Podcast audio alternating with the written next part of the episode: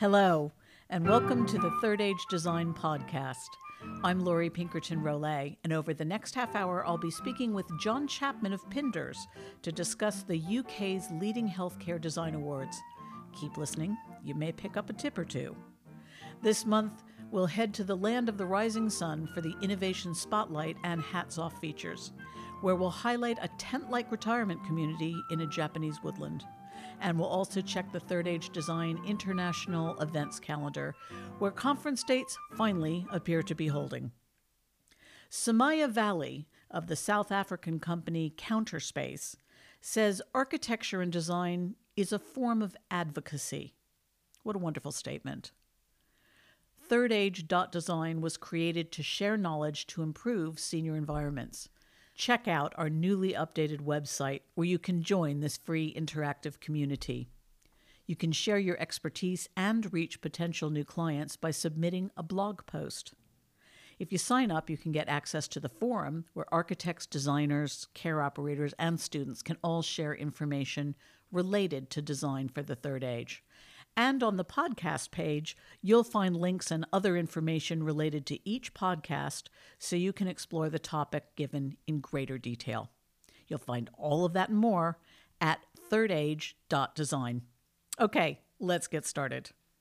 Design awards can be traced back to the British Council of Industrial Design, established in 1944 to promote all practical means of improvement in design in the production of British industry.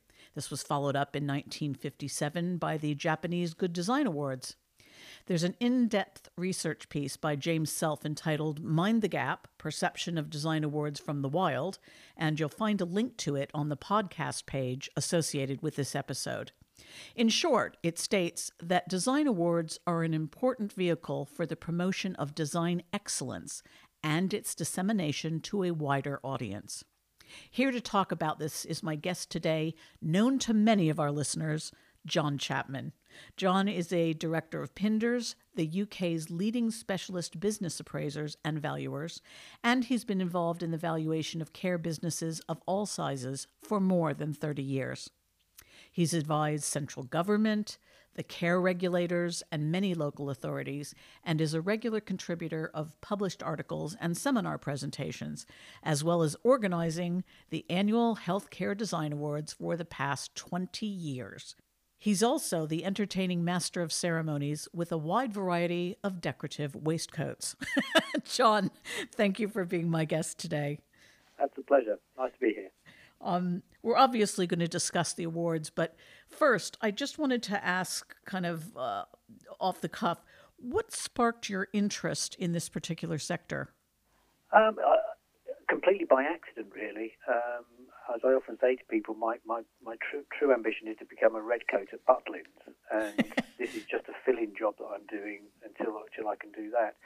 Um, I started with Pinders a little bit almost by accident out of university, and the first day I went there, they handed me a care home report, um, and therefore I started looking at care homes, and that was 31 years ago now. So, oh. um, had, had had I been there on another day, I might have got a pub or a hotel report to look at. But that that's really what started me off looking at care homes, and I've carried on doing it. Well, we're grateful they handed you that one.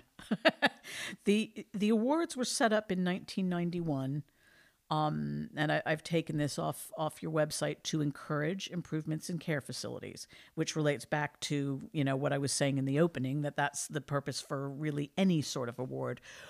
Why was it specifically thought necessary to set it up for this area, and who had the foresight to set it up?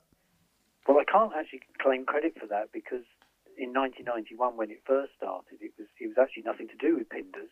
Um, two chaps um, an architect called Nick Borrett uh, and Michael Monk, who was the publisher of this Caring Business magazine, came up with the, the initial concept. Um, and if you think this was 1991, so this was only seven years after the uh, Registered Care Homes Act and a long time before we had any care standards. So this was the early days. Um, and I think that they, we were just beginning to see the first generation of purpose-built care homes at that time being being created and Nick felt that it was a, a good opportunity. Um, I suppose he was slightly selfish. He probably wanted to win some of the awards himself for some of his own projects. Um, it was very small and, and, and, early days, really, at the that time. And, and after a few incarnations, it, it came to an end. I think lack of sponsorship um, causing that. And we picked it back up again in 1999. Um, and I suppose our, our vision for it was that we saw there was everything as it tends to be, even today. All the news about the care sector tends to be bad, um, and certainly in those days it was. And we knew that there was a lot of good work going on in the care sector. Uh, and I suppose being property valuers, we said, well, let's have a look at trying to do something positive relating to the um, the structure and the design. And uh, that's where we, we did it. And we were very clever because we, we enlisted a number of the major banks to pay for it all uh, in sponsorship. Um, the magazine did all of the publicity, and, and I got landed with doing all of the organising, and uh, that's how it started. And, uh, right. We, if I think if we'd known how it was going to evolve and grow over the years, we may not have taken it on, but uh, that that was its roots and its purpose.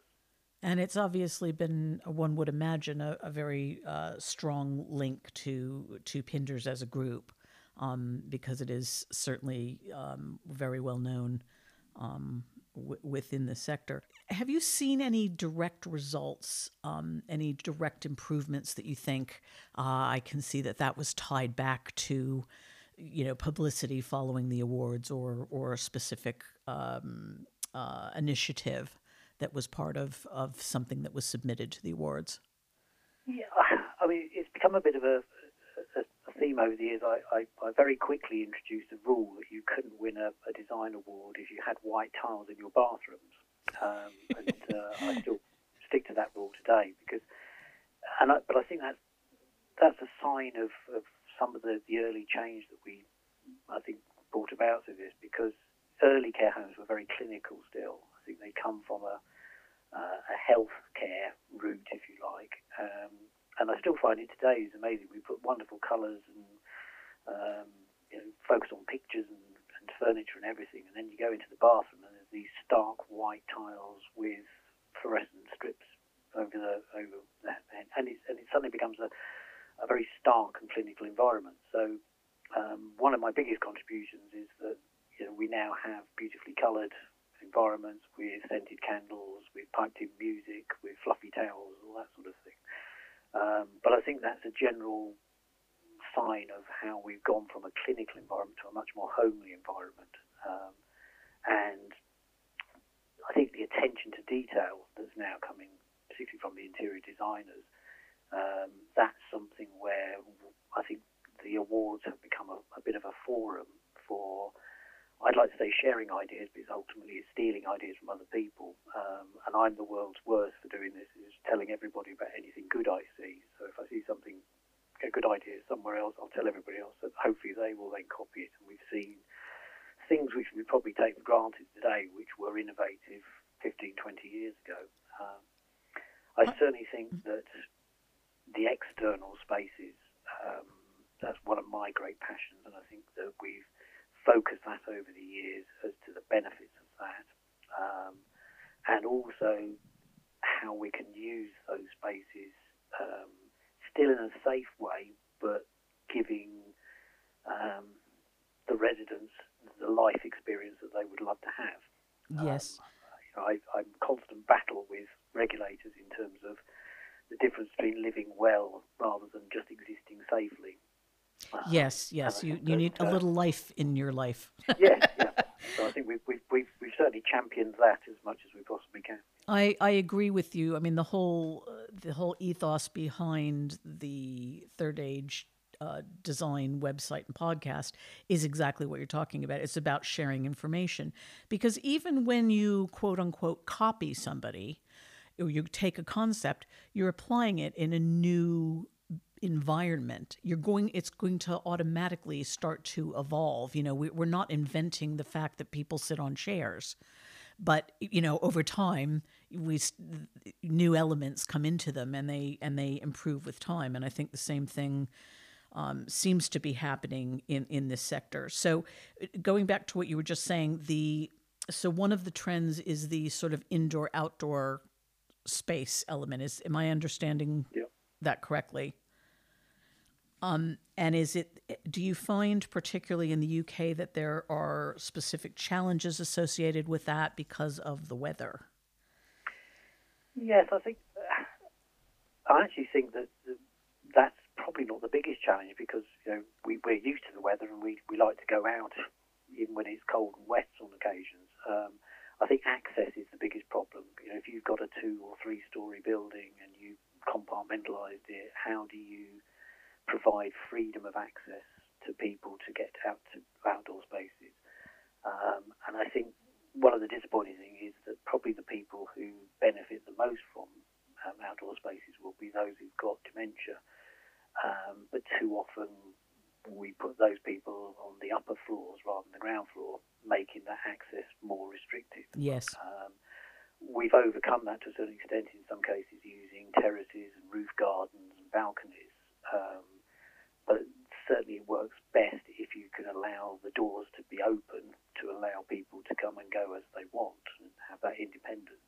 Um, but obviously that poses a challenge of A, you've got to have um, enough space, uh, which is obviously a cost, um, but also making sure, again, it's a safe environment that people can actually use um, correctly. Yes, and well and welcoming, even though it's a, a, a terrace Yeah. instead of a, a a garden. Are are there any specific uh, trends, whether it be external or internal, that you you think have come from other design sectors, hospitality, or or, or any of them? Are there any that you can see where uh, there's been a direct impact on on care? I, suppose the most obvious one is, is the hospitality sector. Um, I think there's a growing trend of bringing the best out of hotels and um, hospitality settings into care homes. Uh, I think there's a debate about whether that's a good or a bad thing. Um, I think we potentially, in some cases, go too far in terms of making care homes look acceptable and palatable to the residents' relatives Yes. um, rather than the, the residents themselves. And certainly, you know, I've said many times in terms of, you know, I think we end up with too many chandeliers in care homes um, for the wrong reasons. Um, I think the other aspect going the other way is I think that some of the good things that care homes have done in terms of particularly de- design specifically for people with dementia is now having an impact upon um, other buildings and certainly particularly public spaces um, where I think they're now realising that the general population dementia is an increasing um, challenge and some of the, the lessons that we've learned in designing for people with dementia in care homes has now been translated across into hospitals, into public offices, that sort of thing. Is that sort of life uh, light levels and sort of LRV differences, you know, color differences between surfaces, or in what what sort of elements? Yeah, I think it's all part of that same thing. It's, it's very much linked into ease of navigation. Um, I mean, unfortunately, my, my father-in-law passed away last year with dementia, and we were, we went through the experience of visiting Milton Keynes General Hospital quite a lot, and the navigation process um, for anybody is just you're, you're just overloaded with signs going every which way. Right. Um, but what was really interesting was that we used to have to navigate various corridors and changes of direction to get to the ward. Um, but both my wife and I actually noted the fact that, oh, we know that we get to the junction where there's a naked woman statue, very artistic, um, and you turn left there. And I realised, of course, that this is a, a classic visual cue. So there's signs everywhere pointing to whichever ward, but actually that was the most um, memorable and recognisable aspect. So I certainly think that they've started to learn from getting away to a certain extent. They've got a long way to go from purely um, having um, signs and, and uh, written instructions to Mhm. looking at more subtle ways of, of helping people. I think I've been involved in this sector for sort of 30 years overall. And at that time, you'd go in and look at a place, and there would be a lounge with chairs going around a room. Um, so and wing chairs, so no one could speak to one another, and the television was too far away to for most people to see and that was sort of what a lounge would look like in a in a in a care facility. And obviously nobody wanted to live there. Unfortunately i'm sure we've both seen a few of those still. Um, but what do you think has been the biggest change overall in the design of care facilities in the time you've been involved? I think you can almost split the evolution into into sort of three phases, if you like. I think initially it was all about structure. It was you know, we were learning in terms of suddenly building wider corridors, bigger bedrooms. You know, en suites were relatively new when we started out on this sort of thing, um, let alone wet rooms, which we now uh, have. Um, I think having greater choice of day space is a big um, innovation. We used to have one big lounge, one big dining room um, now, what you want is smaller spaces. Therefore, I've got choice. If I want to be somewhere where there's lots going on, I can go there. If I want to be quiet on my own, I can go there. So actually breaking it down into into smaller elements. Um, I think breaking bigger homes down into smaller family groups um, linked to that as well. Um, I certainly think that the structural part was um, important that's the sort of the architectural part, and we, we got that right largely fairly quickly. I think the next phase was, was what I would call subliminal. Um, that's when interior designers really got involved, and that's when we started to understand better in terms of using colour and contrast, visual cues as well as signage. Um, the universities started at that time to um, take an interest and, and come up with some ideas, not necessarily that they all worked, but we all experimented with those and actually tried them out and see which ones worked, which didn't. Um, I think we also started to introduce new concepts um, in terms of uh, activities, um, cinema rooms, mm-hmm. Um, charity shops, even I've seen. I think the next phase, which is the one we're probably into now, is is building upon that, which is I, I call the invisible, and that's going to be really how we use technology one of the aspects we haven't really focused on yet is noise reduction. Um, noise is a terrible um, challenge for people with dementia, particularly, um, and I think getting things like uh, silent nurse call systems, using technology on on uh, iPad type um, devices, things of that sort, that's a big step forward, as well as all of the innovation now in terms of good lighting, which should, in theory, be almost not noticeable, which is why yes. Invisible.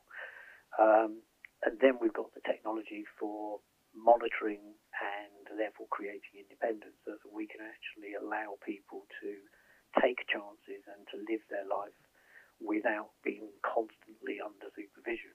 Um, I think that's going to be the area where we're probably going to see um, sort of greatest innovation advances going forward now. Yes, and that helps with you know um, management, um, reducing falls and all sorts of things without everybody feeling like Big Brother's watching them um, as they're living their lives.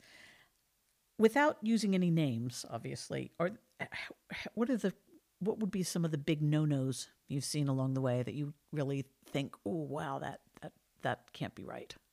Um, I think I think probably the biggest one is is almost the fundamental layout of the building, and that tends to come from trying to put the wrong thing on the wrong site. And it's usually that you've got a long, thin site, so you end up with a long, thin building. Linear buildings very difficult you know, to to then get a good environment um, in, internally. So I think that's part of it. Uh, I do remember one seeing one which had that that problem, and they ended up with the laundry on the first floor right next to the bedrooms, and I could actually hear it thundering through oh the, the, bedroom wall because that ended up being the only place that the structure would allow them to. So I think there's been some mistakes which all come from picking the wrong site in the first place. Uh, I actually have a, a, a, slight concern about compartmentalisation. Um, it's good to break big homes into smaller units, but you've got to be very careful that you don't end up with too small a unit, which ends up actually as another little tight claustrophobic space where those people rattle about and it becomes almost a bit of a pressure cooker. Um, with the shared communal facilities only available when you're allowed to go and use them. Um, I've seen a few homes of that sort which I just don't think work um, because you've, you've, you've, you split up the big number for almost for the sake of it.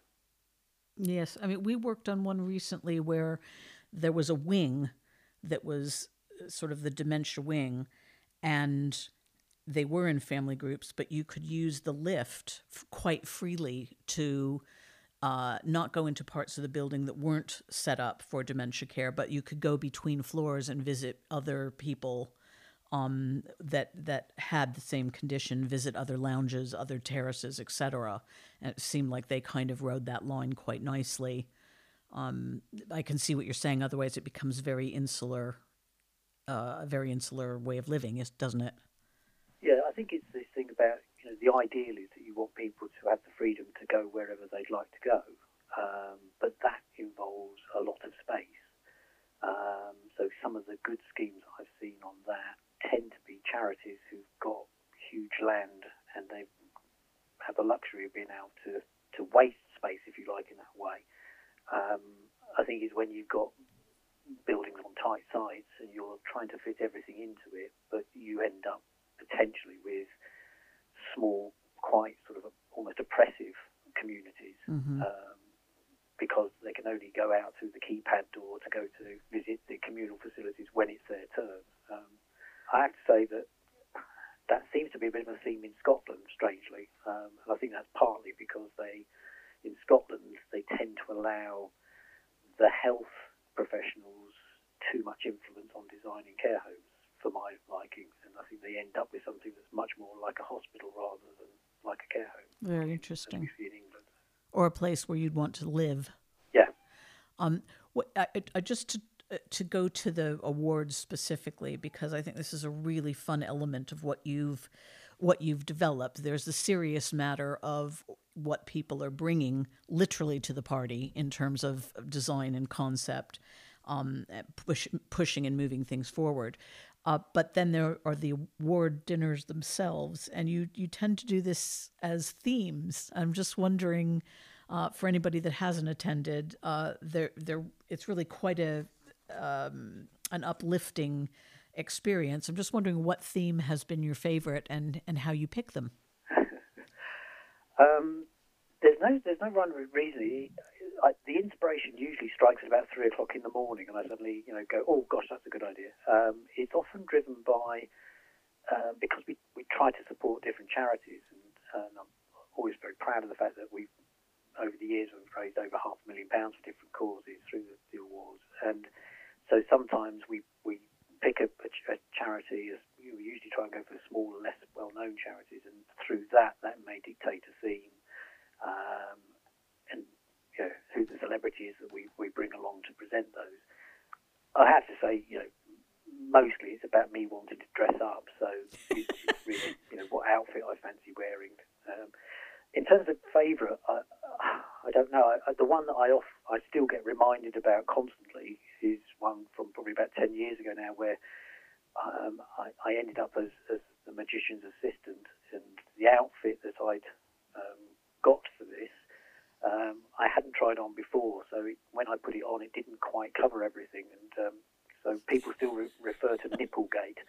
Um, so I'm not sure whether that's my favourite, but it's the one that, that sticks in the memory, unfortunately. See, I told you it was it was amusing and uplifting. Um, do you have any, John? Do you have any key tips uh, for listeners who will be looking to submit a project or projects for this year's awards? What what is the deadline? Where should they go for more information? And are there any little uh, tips you can give them to to make sure they focus on? Uh, yes, yeah. I, the because we've missed a year, unfortunately, due, due, due to the pandemic. So the people who entered for last year's awards, those entries will be carried over. The deadline now is being reopened. It, it, will be the 30th of November, as it always has been in the past, which allows us to then do the judging in, in early in the new year. Um, so further details on that either from the Pinders website or the dedicated Healthcare Design Awards website. So go go to that. Um, we did change the categories slightly um, this year, really to refresh things a little bit and also to try and give some specific focus. So we, we we're very keen to try and look specifically at um, gardens and external spaces. So there's a dedicated award for that. So do check what the, the new categories are and focus on that.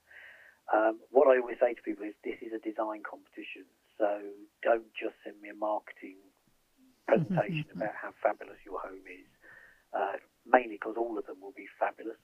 Um, what we want to know is what your objectives were, how you set about designing for those objectives, and hopefully how you've achieved those. Um, there's certainly a, a, dedicated board now for innovation, so we're always looking for how you're pushing the boundaries, and that's getting harder and harder because we've, you know, to a certain extent, I think, got to a point where a lot of care homes it's, it's hard to now come up with a new idea. Um, but certainly using technology that will be interesting going forward. So, but I, you know, I always say to people, just tell us about the design process because that's what we're interested in. It's not about uh, competition as who's got the prettiest home. It's who's actually created something that works for the staff, the residents, um, and obviously your business as well. In innovation in in design itself. Yes, and yeah, what I always say to people is that you know you've got to explain to us why, if you want to win, yours has to be has to stand out from the outstanding because there's going to be lots and lots of other things that are all equally very good. Um, so you need to, to tell us, explain to us why you think yours stands out from them. John, thank you so much. Um, I've actually learned quite a quite a lot of things um, during the discussion. It's been very informative, and I really appreciate your time and look forward to this year's awards. Be my pleasure, and ho- hopefully we can all meet up again and, uh, and, and uh, carry on again this year. Absolutely. thank you so much.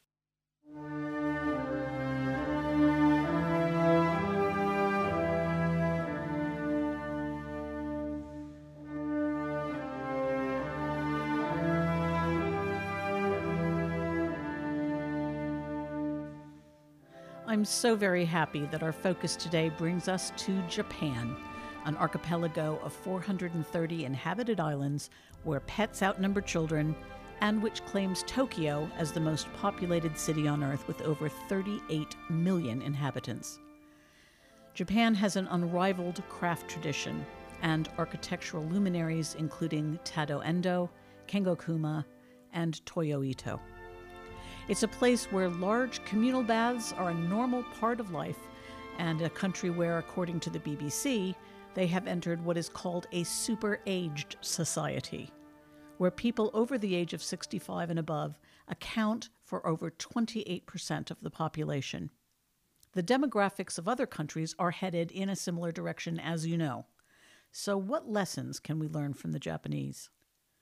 Well, our hats off tribute this month goes to a most unusual retirement community, Jikka, in Shizuoka Prefecture. Tokyo based architect Issei Suma designed what looks like an enchanted forest of contemporary teepee like dwellings that sit comfortably in the mountainous landscape. In my personal opinion, a vista of Japanese mountains is pretty much the most uplifting environment in the whole world. It's literally thinking outside of a proverbial box, this project, i.e., the teepee shape, and it is really true biophilic design. It was originally built for two elderly women, but today serves as a retirement home and hospice care center with an easy access spiral shaped pool and a kitchen complex, which also prepares, and this is really important, and delivers meals to seniors in the surrounding community. The images are quite simply astonishing, and I urge you to look at the links on the podcast page at thirdage.design. It really is very inspiring.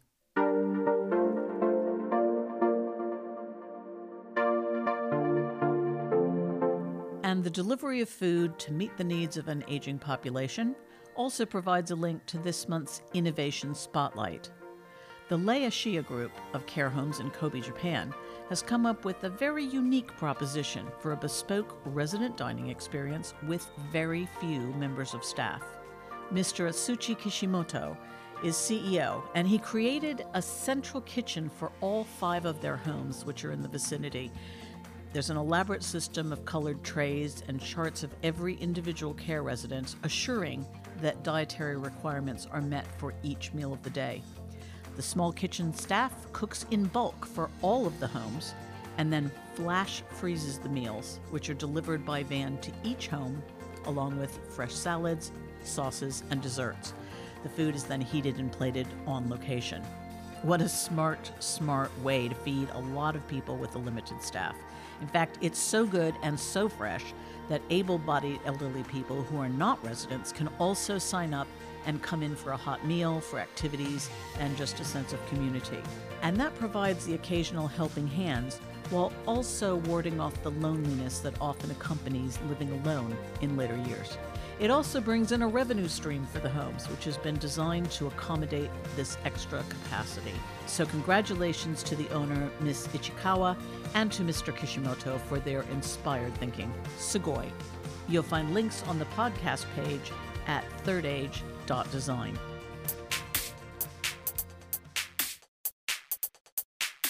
So, just a quick look at our International TAD events calendar then. Due to the fluctuating circumstances in Europe at the moment, we're going to specifically highlight just UK events this time around. But if you want to know what's going on elsewhere in the world, please do have a look at the website. The Later Living Online event, previously called the Retirement Living event, will take place on the 24th of June and is organized by Property Week Events. The Design and Mental Health Conference and Exhibition is still scheduled to take place from the 9th to the 10th of June at the Ricoh Arena in Coventry, England. And the 10th Anniversary Care and Retirement Living Conference is scheduled to take place in Covent Garden, London on the 24th of November. You'll find these and more events at thirdage.design on the events page. A special thank you to my guest, John Chapman of Pinders, to our producer, Mike Scales, to Valerie Adler of The Right Website, Peter Thorne, who composed our theme music and is playing the piano with Mary Blanchard on flute, and finally to you for being part of a community who believes we can design better together. I'm Lori Pinkerton Rolet, and I do hope you'll join me for the next one.